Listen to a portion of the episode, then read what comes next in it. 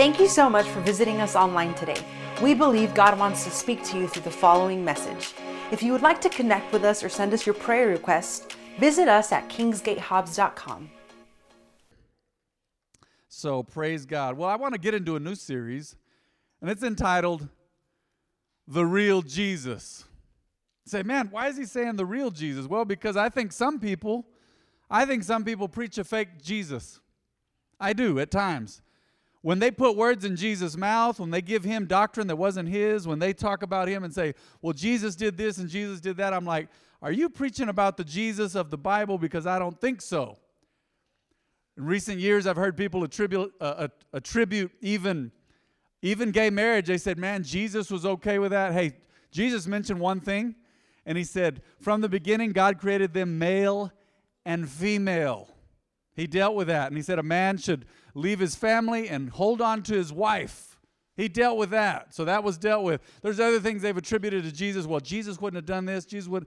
We're going to talk about the real Jesus, not my opinion, but what Scripture talks about. There's been others that they've attributed communism to Jesus and said Jesus was a communist. I've heard over the years strange things. I said, no, Jesus was all about the kingdom. Jesus was God in the flesh. The real Jesus. Somebody say the real Jesus. Now today, my first point about the real Jesus, and we're going to see if we can even get through this point, because this is going to be a fun point, and that is he was very controversial. I've mentioned this before. I've mentioned this in recent weeks and months. His birth was shrouded in controversy. You and I believe in the virgin birth. We believe Mary was a virgin when she gave birth to Jesus. The Holy Spirit came upon her, and she conceived. But people in his neighborhood, can you imagine? They were like, the virgin birth. Okay. Well, that had never happened before. Later on, the Pharisees, John chapter 8, they said, we don't know who your father is. We weren't conceived in sin. So they were sticking it to him. People knew he had a questionable background. Well, that's just the way God does things. Sometimes he's controversial. Jesus came to mess with the current of those times, the religious system. Now, you say, oh, he came and broke God's laws. No, he didn't. He said, I'm here to confirm and to establish the law. But he came to break man's laws. See, what we don't realize is some of the stuff the Pharisees were mad at him about, just about all the stuff, it was stuff they had established in their religion, their way of getting to God. See, for example, and we're going to get into this here in a moment. In the Old Testament law, women had a lot of rights. By the time Jesus came to earth, Judaism had oppressed women. So basically, ladies, after church, sometimes you say, man, Pastor, would you pray for me? You lean over and talk to me out in public out here. Did you know you would not have been allowed to do that in Israel in those days? Unless the man knew the woman or vice versa, the woman knew the man, they couldn't speak or converse in public. Unless they were family or related. I say knew. Unless they were family or related somehow. It was frowned upon. Women, at this point in time in history, this wasn't Old Testament law. This was the laws of the Pharisees. They were having them shut up in homes. So your duty is the family, and your duty is the family only. You can't do anything. And if you leave the house, you need to go with a male relative. That almost sounds like Islam, doesn't it? Jesus was controversial, though. He was born in controversy. He touched people that shouldn't have been touched. They were supposed to be unclean. One lady had an issue of blood. She touched him, actually, and he didn't get mad at her for touching him. He said, go, daughter, your faith has made you well. People talk about women's liberation and feminism and this and that. The true liberator of mankind, men, women, children, other races, was always, always, always Jesus. I'm going to get into that one of these Wednesdays, talk about the people that Jesus touched in his ministry. Controversial. Let's go to Luke 7:36. I'm going to just read through this. I can't help it. I'm just going to read through it. This was very, very controversial. One of the Pharisees asked Jesus to have dinner with him, so Jesus went to his home and sat down to eat. When a certain immoral woman from that city, we're taught that it was probably a prostitute, an immoral woman from that city, heard he was eating there, she brought a beautiful what? Alabaster jar filled with expensive perfume. Some have said it was worth up to $60,000 in modern money, a full middle-class year's wages. Even $30,000, can you imagine what she's about to do? Then she knelt behind him at his feet, weeping.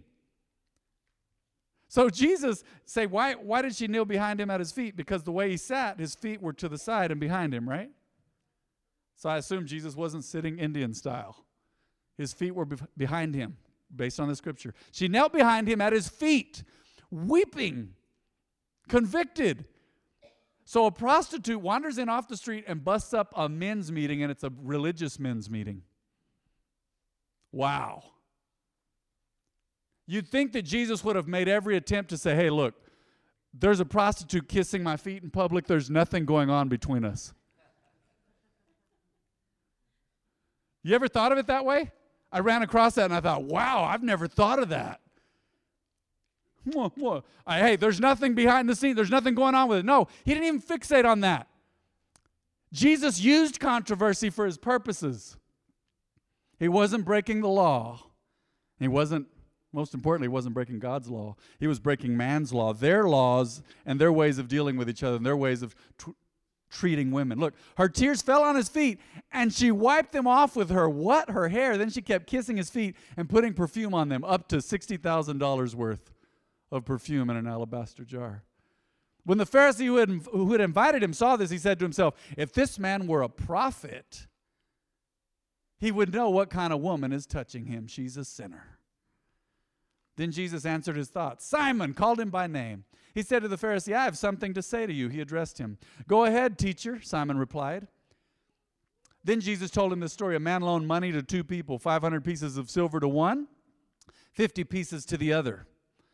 But neither of them could repay him, so he kindly forgave them both, canceling their debts. Who do you suppose loved him more after that? Simon answered, I suppose the one for whom he canceled the larger debt. Good answer. That's right, Jesus said. Then he turned to the woman and said to Simon, now I need you to stop here and look at this. He's causing a moment in history. It's a historical moment here. Jesus is making the religious leader, Simon, a Pharisee, he's making him acknowledge this woman. They were not supposed to acknowledge women, number one. Number two, they weren't supposed to acknowledge somebody who's immoral. So this is an immoral woman, and he says, look at this woman kneeling here. He made him look at her. So see, some of you say, oh, this is just a women's liberation thing Pastor Matt's talking about. No, Jesus came to liberate mankind, all of us, from a Satan-dominated society. But in this Satan-dominated society, there was a male-dominated society oppressing women as well. And this woman just wanted to get to Jesus. Can you imagine? No kind of wisdom, no kind of sense. Walk into a dinner party uninvited, kneel at somebody's feet, start weeping and cause a scene and pouring thousands of dollars of perfume on his feet and kissing his feet. Say, man, she was crazy, but yeah, she had guts. Then he turned to the woman and said to Simon, look at this woman kneeling here. Acknowledge she's a person and she's somebody I'm coming to die for. Look at her. You're not supposed to acknowledge her, but look at her anyway. When I entered your home, you didn't offer me water to wash the dust from my feet. But she has washed them with her tears and wiped them with her hair. This story blew me away. You didn't greet me with a kiss, but from the time I first came in, she's not stopped kissing my feet. You neglected the courtesy of olive oil to anoint my head, but she has anointed my feet with rare perfume. I tell you her sins, and they are many, have been forgiven. So she has shown me much love. But a person who is forgiven little shows only little love. Then Jesus said to the woman, your sins are forgiven. Oh, just all kinds of controversy. He's forgiven sins now in public. The men at the table said among themselves, who is this man that he goes around forgiving sins? And Jesus said to the woman, your faith has saved you. Go in peace. Jesus was the great liberator of mankind. But in mankind, he was dealing with cultural issues of the day among his own people. See, Scripture says he was sent to the lost house of Israel. There's only three times that we know in recorded history, according to our Bibles, that he blessed or dealt with Gentiles. Now, he spoke well of them. He said one day they're going to come from the north, south, east, and west, and they're going to be in the kingdom of God with the patriarchs. But he didn't deal with Gentiles much. One time it was a Syrophoenician woman, remember? And he healed her daughter. One time it was the Roman centurion. He healed the slave. And another time he dealt with a half-breed woman who was Samaritan. They were half-breed Jews or mixed-breed Jews, and he dealt with her, another woman. Interesting. Jesus did many miracles. Some count differently. Some say 30, some say 31. Of those miracles, 9 of them were directly involving women. 9. Interesting. But he didn't. He came to the lost house of Israel, and he's dealing with their crud and their problems. And it's interesting because he doesn't talk a lot about it, but he deals with it head on. He doesn't say, hey, y'all aren't treating women right. Y'all aren't treating each other right. Y'all aren't treating the sinner right, because he dealt with that too. This is the second woman that I can think of that he rescued from the clutches of religious society.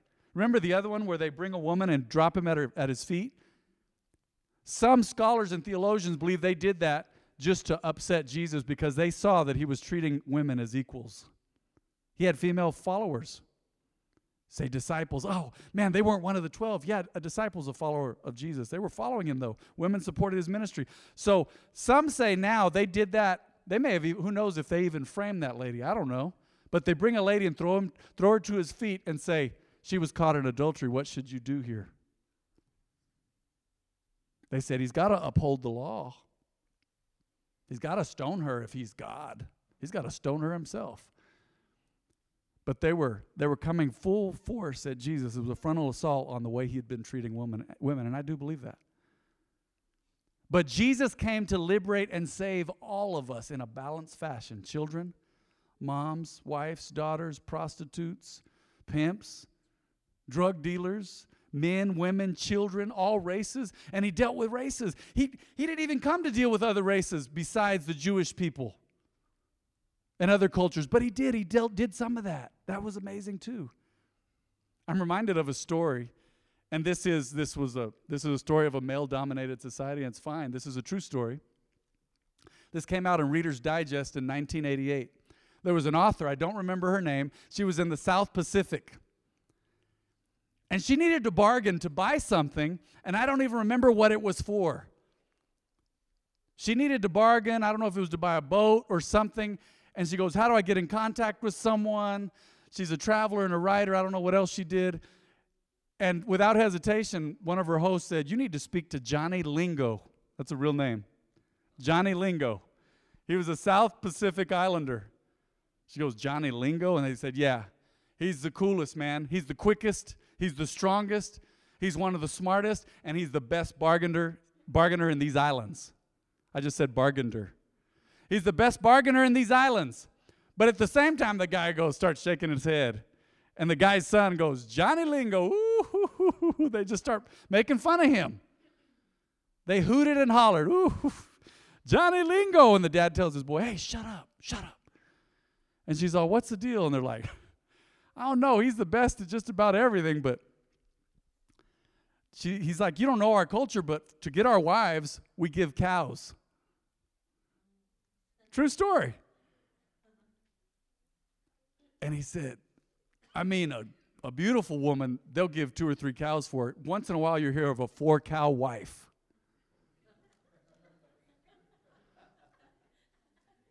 True story. I wish I could have made this up. It's so good. This is on the island of Kiniwata. We're talking about Johnny Lingo. So the lady goes to her host and says, well, what do you mean? He goes, man, the reason people are laughing, he's known far and wide for how quick and how strong he is and how cool he is and the best bargainer that he is. But, man, now he's the laughingstock of these islands down here. Why? He gave 8 cows for his wife. And the author, the writer goes, 8 cows? She must be stunning. And the guy goes, no, that's just the thing. She's real skinny and kind of homely. She hunches. She doesn't make eye contact. But Johnny Lingo loved her. He loved her, and he gave 8 cows for her. Her dad was excited because he got the 8 cows. Her dad, in fact, the story goes that he went to I don't know what they do. They go meet, and they know that somebody's going to offer some cows for their daughter. And he was like, man, I'm just hoping for 1 cow, type thing. They said she was homely and kind of hunched over and didn't make eye contact and shy and just not very pretty.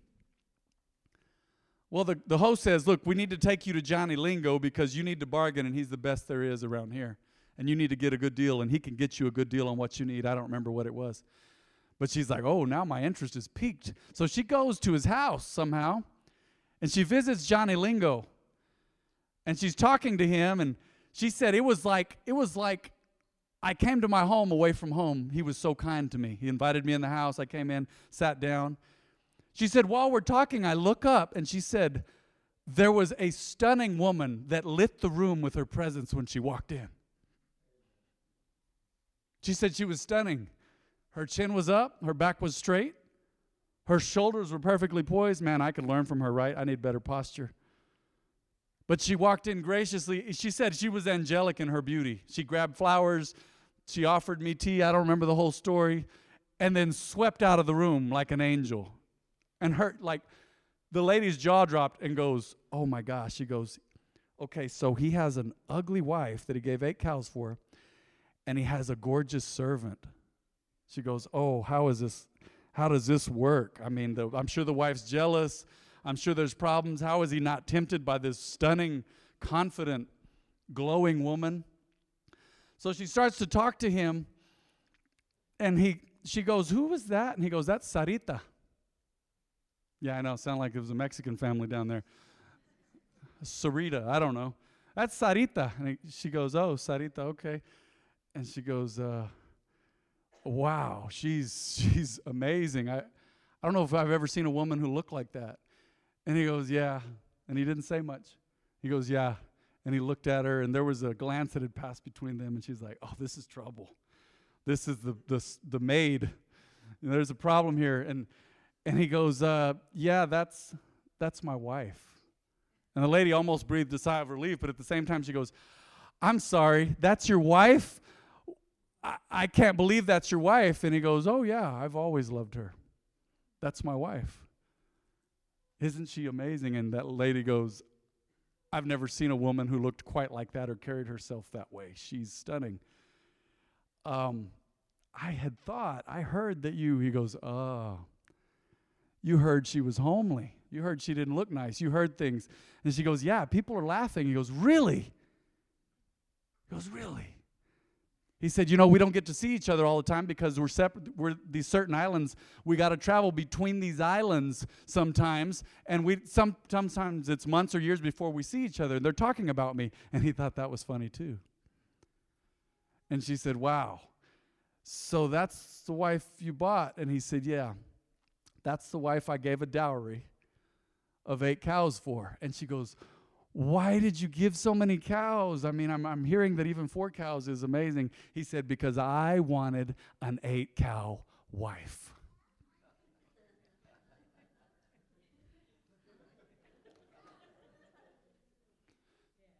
Jesus, your blood is too precious. Why would you waste it on a prostitute or somebody who slept around or somebody who's been on and off drugs or in and out of jail? Jesus, why? And Jesus says, I wanted someone that I could pay my blood for. I wanted them to be worth it. An 8-cow wife. It sounds ridiculous. Based upon that story. Baby, I'd give 40 cows for you, though, just so you know. Dad Brown would have a herd.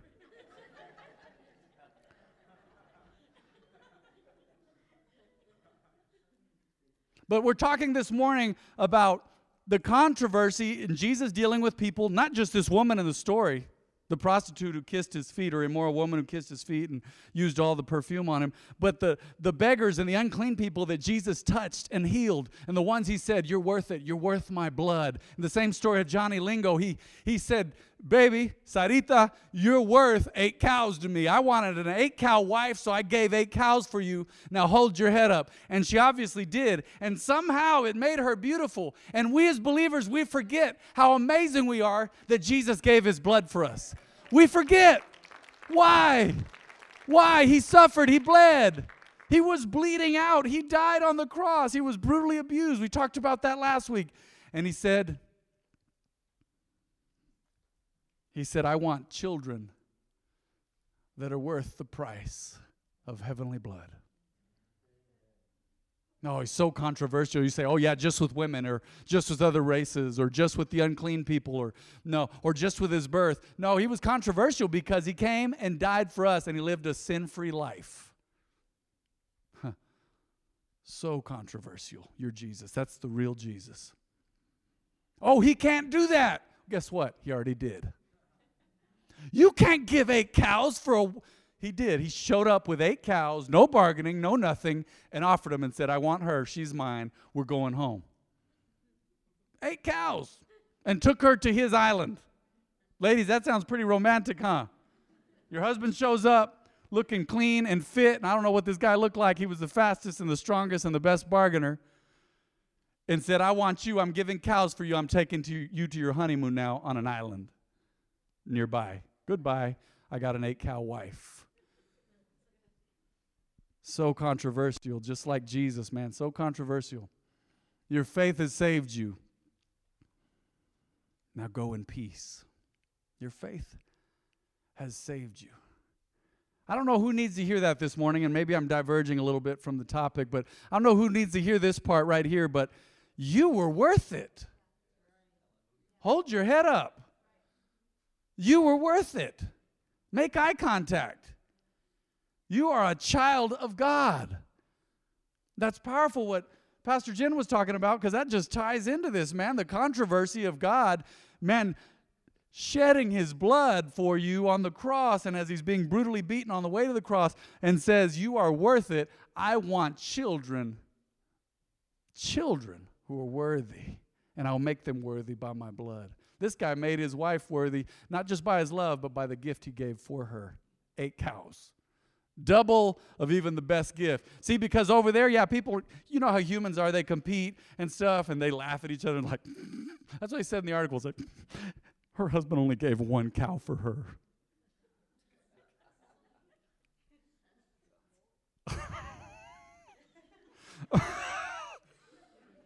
One cow. Yeah, so-and-so got 2, but, you know, I got 3. Imagine this woman having to stay humble and walking in, and they're like, that's Sarita. She got, wow, like he gave 8 cows for her. Sounds crazy, doesn't it? It's like, what? I didn't make this up. I wish I would have been clever enough to have said, man, an 8-cow wife. Jesus said, I will pour out my blood. I will come and live and walk on this earth and start to deal with the cultural problems of my people, the chosen people. But I will also make promises about the Gentiles. That's you and me, the non-Jewish. He said, there were all kinds of promises in the scriptures, in Isaiah and Jeremiah and stuff in the Old Testament. And Jesus, he even made promises, said they're going to come and they're going to be part of the kingdom of God. There's going to be people that should have been at the table with the patriarchs, and they aren't going to be there. And they're children of Israel, but there's going to be Gentiles that come from the north and south and east and west, and they're going to recline at the table with the patriarchs. And all along, Jesus was saying, you're worth it, and I'm going to prove it. See, none of us can go, man, Jesus gave a pint of blood for me. What did he give for you? Why would Christians look down on each other? Why would we even look down on others who are not believers? Jesus died for them too, and we forget we were all sinners saved by grace. I'm not a sinner now, but I was. That's scriptural, man. You're not a sinner anymore. Once you've accepted Jesus, you are not a sinner anymore. And the controversial God that you serve, oh, he can't do that. He just did it. Oh, he can't get them out of Egypt. They're slaves. He did it. He can't do that. He did it again. He can't help them win that. Odds were 50-1 or 1,000,000 to 1. He did it again. Wait, he can't come and die on a cross for sinners. He cannot pardon a thief while he's on the cross and say, guess what? He did it. It's already been written. He has spoken. He can't do that. He can't be kind to women like that in that culture. He can't heal children that way. He can't allow people to touch him, and he can't touch them when they're unclean. He did it. He did it. And Jesus said to the woman, your faith has saved you. Go in peace. That's for all of you today. That is for all of you. I want to get to a second point today. Who your God and who your Jesus is. He's immovable. Now, that doesn't mean he doesn't have emotion and he's not moved by your sorrow. We know what really moves God is faith, but he hears your cry. He sees your tears. Faith really moves God. But he was immovable when he was here on earth, because see, he was immovable politically and socially and spiritually. They could not move him around. Look at this one. Look at John 6:14. When the people saw him do this miraculous sign, they exclaimed, surely he is the prophet. We have what? We've been expecting. We've been waiting for him. Wow. When Jesus saw that they were ready to force him to be their king, he slipped away into the hills by himself. I mean, how many of us, can you imagine you showed up somewhere and God spoke to you and they're like, they're about to make you their king. Like, you start getting ready. Get out your cameras. This is going to be an Instagram event. Some of you guys are going, I don't know what they do now on Facebook.